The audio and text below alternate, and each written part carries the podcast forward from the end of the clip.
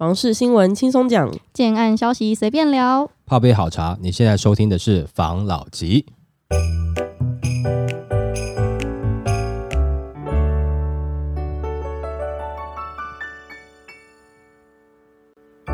关心你的房事幸福，我是房老吉。我是大院子。我是茶汤会，我是梧桐浩，之前我们不是在讲政府有三百亿的租金补贴吗？对，然后那时候我们不是各种就是讨论跟有一些想法嘛。对，然后刚我有看到一个新闻，他说那个政府的三百亿的补贴变成诈骗集团的肥肉。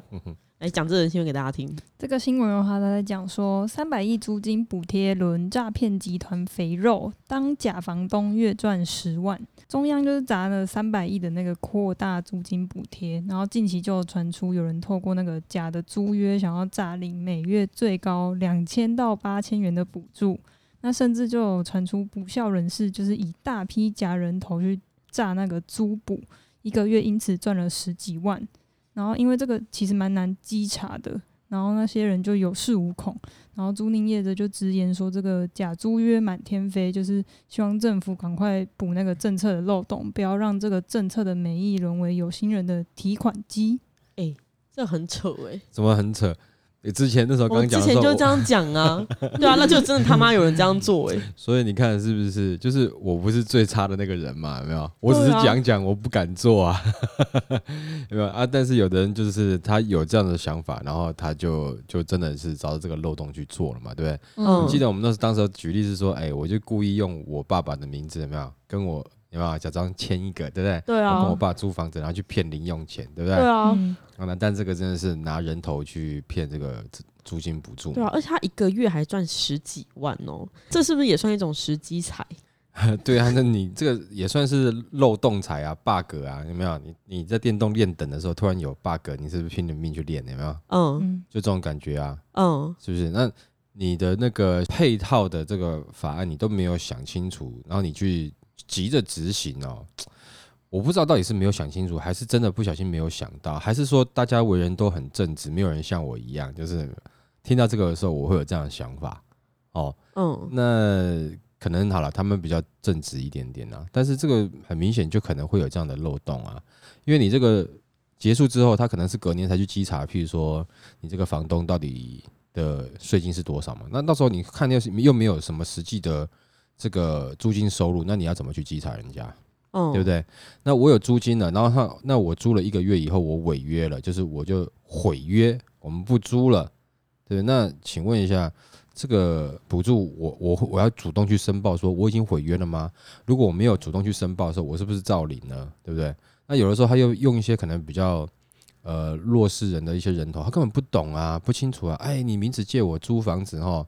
啊，我好你五千哦，大家觉得是不是觉得很爽哈？拿了五千以后，就剩下的每个月的五千都是我在跟政府领啊，我领了十一个月啊，然后你又扩大扩大到那么多户，你有办法稽查吗？对不对？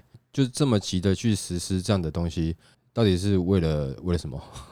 为了年底吗？票啊，你 看我们之前讲过嘛，就是一不小心你就往那边想去了嘛，嗯嗯嗯，对不对？之前还有一些相对应的条件，你要怎么做，对不对？啊，现在好像就是你为了便民，就是很方便。像上次讲的，就是我要设计也可以，马上就可以设计，我只要我去申请，我就可以设计，也不用经过房东同意。我们在那一篇，我记得就是有一些房东的网友在上面回应嘛，对不对？嗯，大家的感觉就是，那你不尊重我，那不用想要我要尊重你了嘛，对不对？一定嗯涨哦，要不然就是一定不租给你啊，对不对？就先不管怎么样，你们双方讲好了，这就是互相一个尊重嘛。你要做什么事情，你好歹也要去尊重一下这个房东的立场嘛，对不对？你说嗯我很想要去做设计，因为我很想要在这边投票，方不方便？哦，那你讨论完了以后，也许人家有人家的难处嘛，对不对？那沟通完了以后再说嘛，你不要就是鼓励民众，你可以自己来哈，不用管房东哦哈，对，全部都自己来，哎啊，申请补助自己来，设计自己来，你这样子不是搞人家很不舒服嘛？好了，那你现在要自己来了，就搞到最后现在是变成是这种呃诈骗手法是吗？对啊，嗯他那个，哎，他那个诈骗，我有看到那个新闻啊，他诈骗很有礼貌哎，嗯，他就赖那个租赁的那个业者啊，他就说我是想申请补贴，对，想跟你这边沟通看看，啊，台北市有没有可以配合我挂件申请补贴的案件？嗯我不需要入住，嗯，我只是需要签租约而已。哎，对，哎、对很只要客气耶领钱就好，对啊。那这个那这样讲的话，那中介可能自己也知道。那如果这个中介他不抛出来，他就协助了，哦那这个就变成是一个变成是共犯结构了嘛，对对不对？？那你这个就不是越扩越大了嘛？那大家就想看怎么样来去合作骗政府钱啊，对不对？那你之后房东他可能也会想其他的方法。那你们既然你们都合作啊，房子是我的，那我们大家一起来合作，我们看怎么样去骗政府的钱嘛，对不对？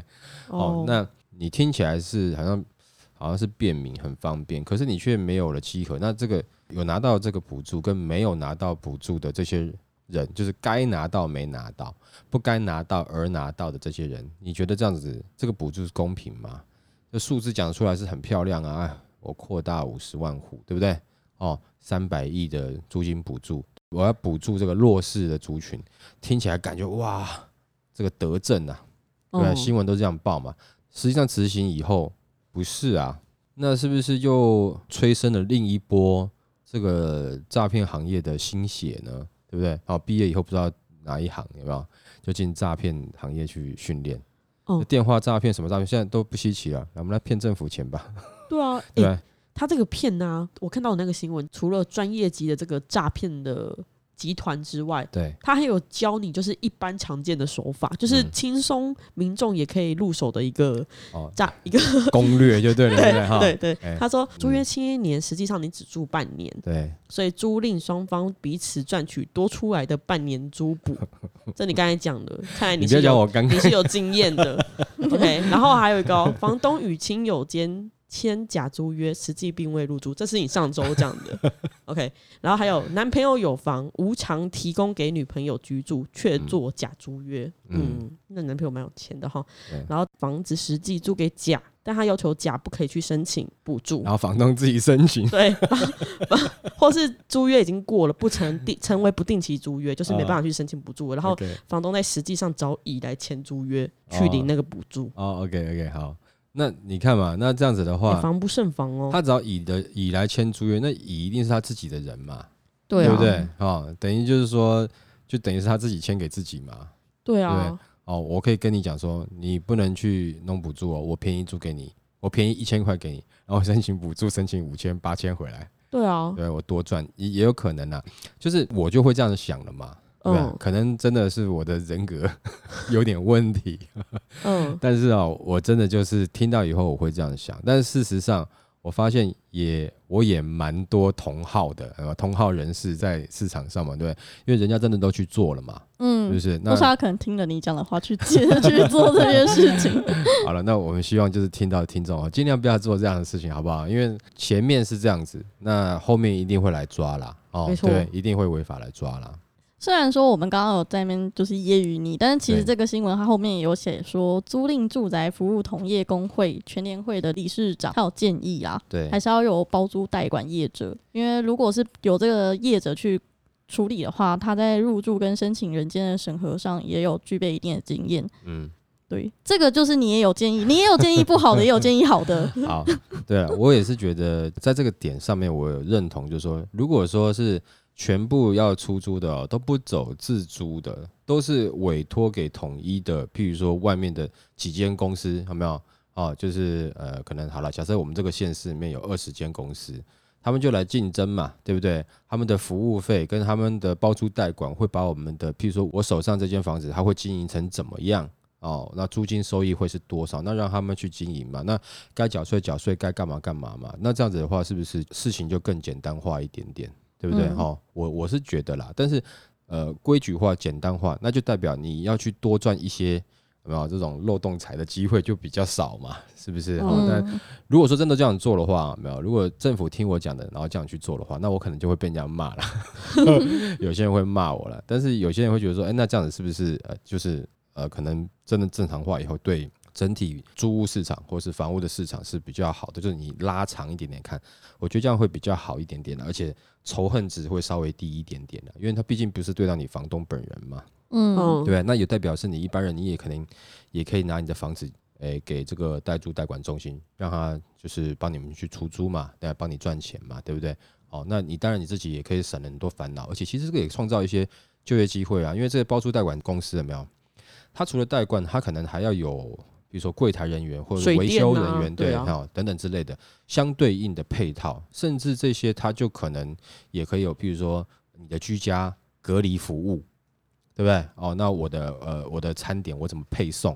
等等之类，它可能会衍生各式各样的一些服务的内容，甚至嗯譬如说老人家独居老人在家哦租屋，那你是包租代管公司，你要去管理这间房子，你可能也要去关心这个老人家，没是不是？你搞不好还要有一些这个呃简单救护的一些相关的知识或者是执照等等的，那这个产业就会越来越发达嘛。没错，这产业发达，除了讲上述你讲那些可以帮助到那些人之外，它可以帮助一件事情，什么事？它可以反霸凌 啊。对了，你知道为什么吗？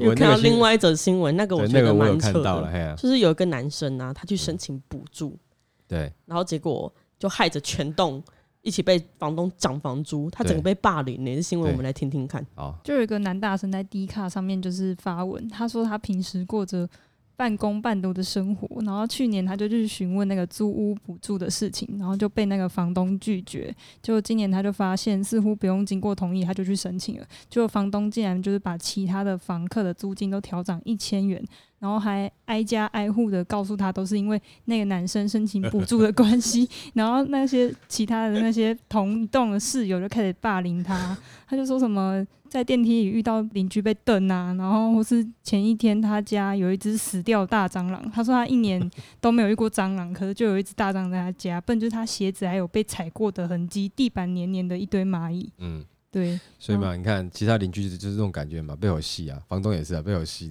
那种感觉我觉得不好。我就回到我们之前讲的，你不管是你要去设计，或是你要去申请补助，没有错，你都可以自行去申请，但是。人跟人之间要有一个基础的互相尊重，你可以先提出你的诉求去谈嘛，对不对？那你现在就怕你一讲了以后，房东又不租给你，对不对？嗯那结果你就自己偷偷去。那我们先讲哦，其实在这个点上哦，就是会有两个观点。第一个，有的人会说，啊，为什么要检讨这个受害者？因为其实讲实话，这个男生他有点像是受害者，我们也没有要嗯检讨他、嗯，哦，没有要检讨他。就是那另外一方会觉得说，那我是房东，你这个也太不尊重了吧？哦，这是两种立场。嗯，那我会觉得处理事情上，你多一个询问。那如果房东真的不需要，那你为什么要讲说，那房东就是他以后就不给你租了？你为什么不想一个方式？那我就不要租这边呢？你有骨气一点。那你又讲说，那没有啊，我不租这边我就没有地方租了，怎么会没有地方租？远一点呢、我不方便，我就是要住这，那你就是要住这了。人家的要求都是希望你不要这样，那你就是要住这了。那这便是你自己的取舍了，这是没有办法的事情，你没有办法讲到完全公平，没错，就像是有一些西餐厅啊，嗯它是西餐厅，听起来好怂哦。有一些高级的餐厅，对 它就是规定你一定要穿西装，一定要穿皮鞋，不能穿吊嘎，不能穿拖鞋。可是穿吊杆穿跟穿拖鞋没有错啊，就只是要配合你要去的那个地方、啊。对，以就呃自由不是无限放大，其实还是有一定的限制。譬如说我我的人身自由，我穿拖鞋可以吧？对不对？那我嗯穿拖鞋我走进总统府可以吗？好像就不太行哈。嗯，这种感觉了哈。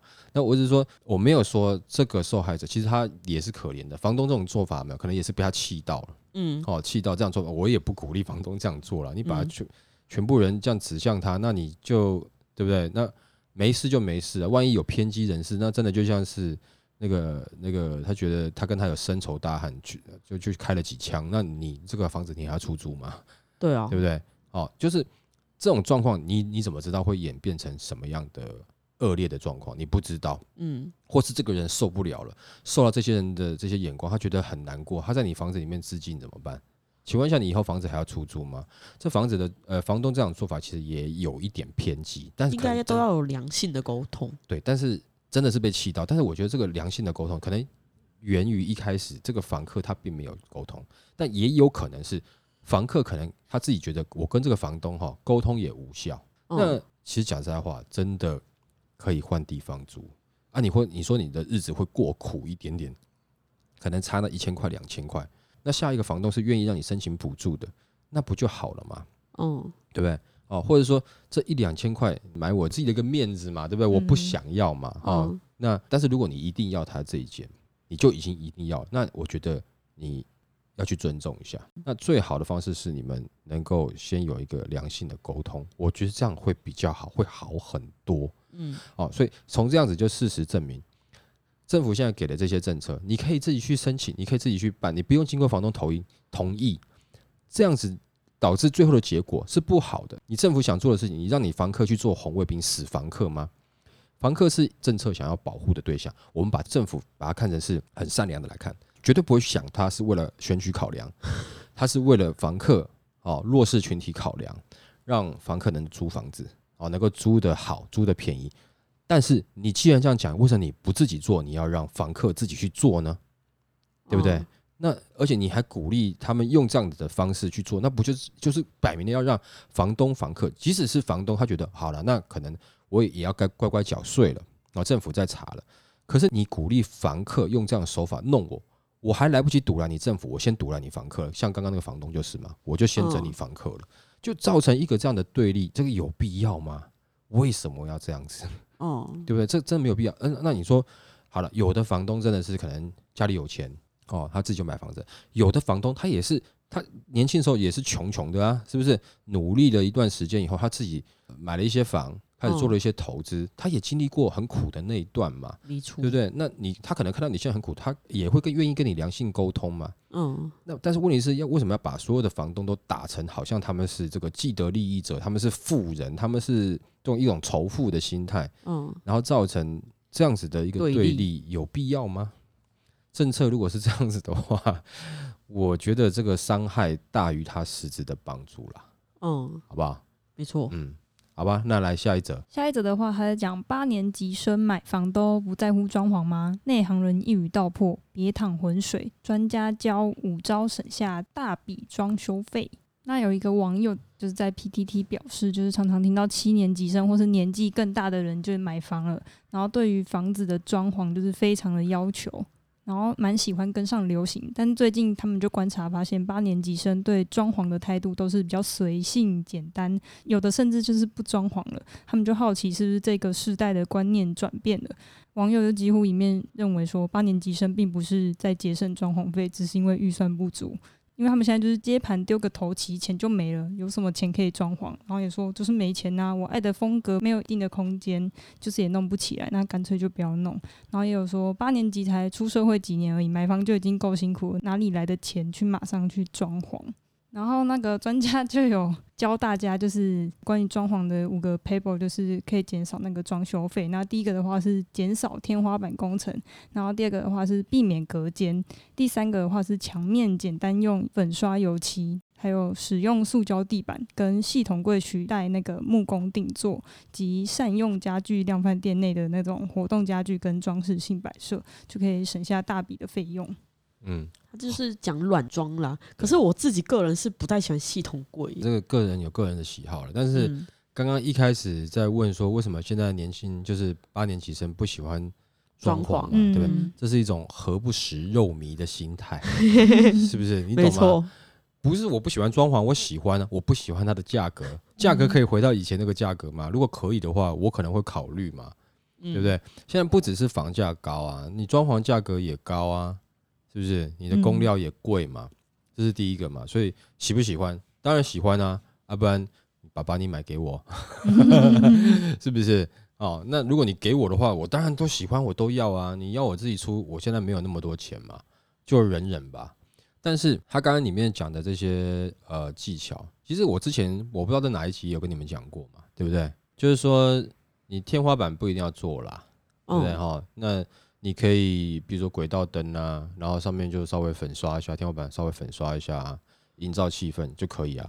那一般来讲，我个人建议啦，就地板要做一下，但你就做那个超耐磨地板就好了，也不贵嘛，反正就是大概五千上下到八千的都有，这个都可以。你跟地板铺铺大概就是，譬如说一般现在买的平数，假设二十五平上下的话啦，哦，那大概就十出头万吧。地板铺铺其实就好很多，那气氛不一样。上面轨道灯打一打，因为、很美了。嗯墙面就不用特别做什么了，就是你挑个色去粉刷一下嘛。买不起这个，譬如说呃名家的画，可以自己 DIY 画几张挂墙上嘛。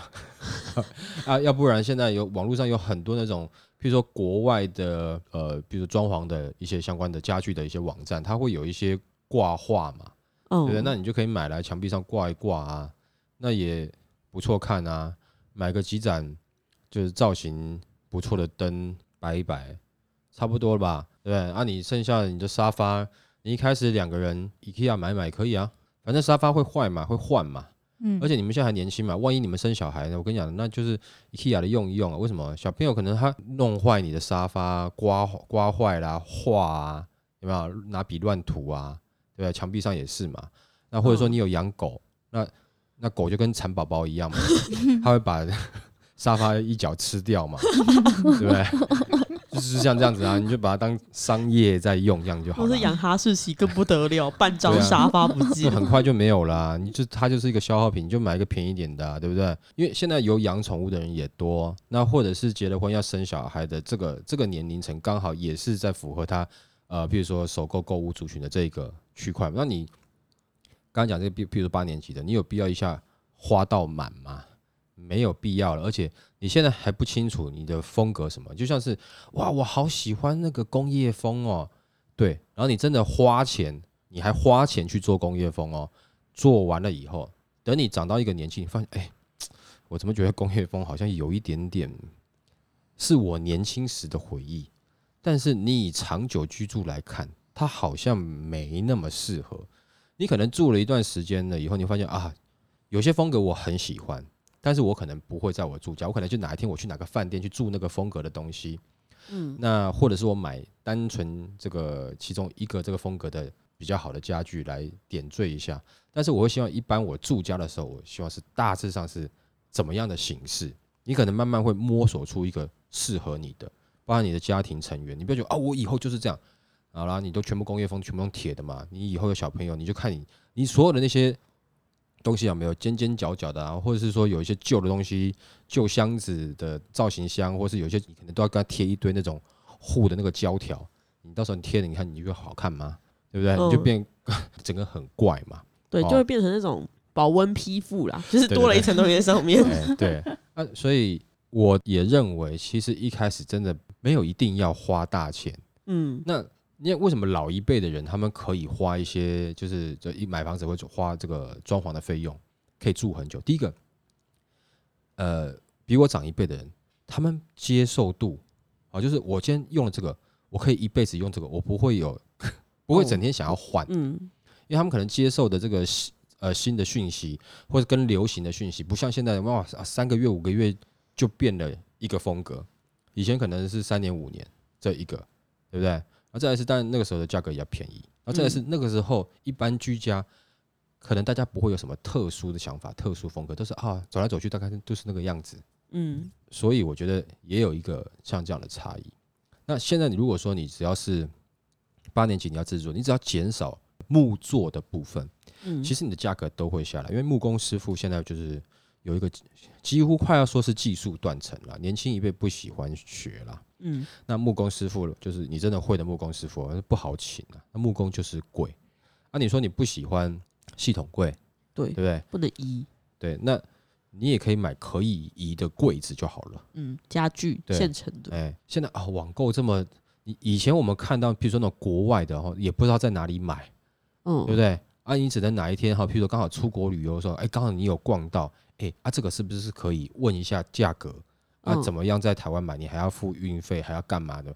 你很难那！现在你随便随随便便，你不一定是要，你就上网找，你找到了以后，搞不好国外网站它还有那个海外代购模式的，嗯，你都可以买进来啊。所以现在你用挑家具去呈现你家里面的你想要的氛围，是相对呃容易很多的吧？嗯，嗯，对不对？哈，所以我也会建议说，一开始买房子，你先这样子吧，因为你木座做下去，它就钉下去了没错，哦，啊，你就钉死啊，你万一未来后悔怎么办？对不对？那你就要硬拆啊，就会伤到嘛。嗯那，种感觉就像什么呢？就像是结婚一样嘛，对不对？说不要轻易你结婚你，两个人结婚下去以后，你要离婚总是会伤到嘛。对哈啊，但如果你只是在一起分手，那可能伤的就还好一点 好吧？这是开玩笑了，这可以提供给大家一个参考了，就是说嗯没有一定要啊，就是说一定要装潢，你还是可以过得很舒服，嗯好不好？那有些东西可以做，那有些东西你其实你要省下来不做，也没有人有意见，对不对？住的舒不舒服，绝对是你自己的事情。没错，自己喜欢最重要的。对，那装潢的好看没有错啊，你会觉得很舒服，但是重点是你自己舒服就好。因为装潢你也不是一定要装潢给别人看的啊！你看我装潢，然后请别人啊一直来。如果你是为了这个要去给别人看的话，那你可能要多负担一点点，你就会辛苦一点点了。那如果说你买的房子是想要你自己住的舒服，是你自己放松充电的地方，你大可不必在意别人的看法，你自己过得去，对不对？找到自己的风格，这是最重要的，嗯，好吧？好，嗯好吧，那我们今天就分享到这边喽。好，好，谢谢大家收听这一期的房老吉。拜拜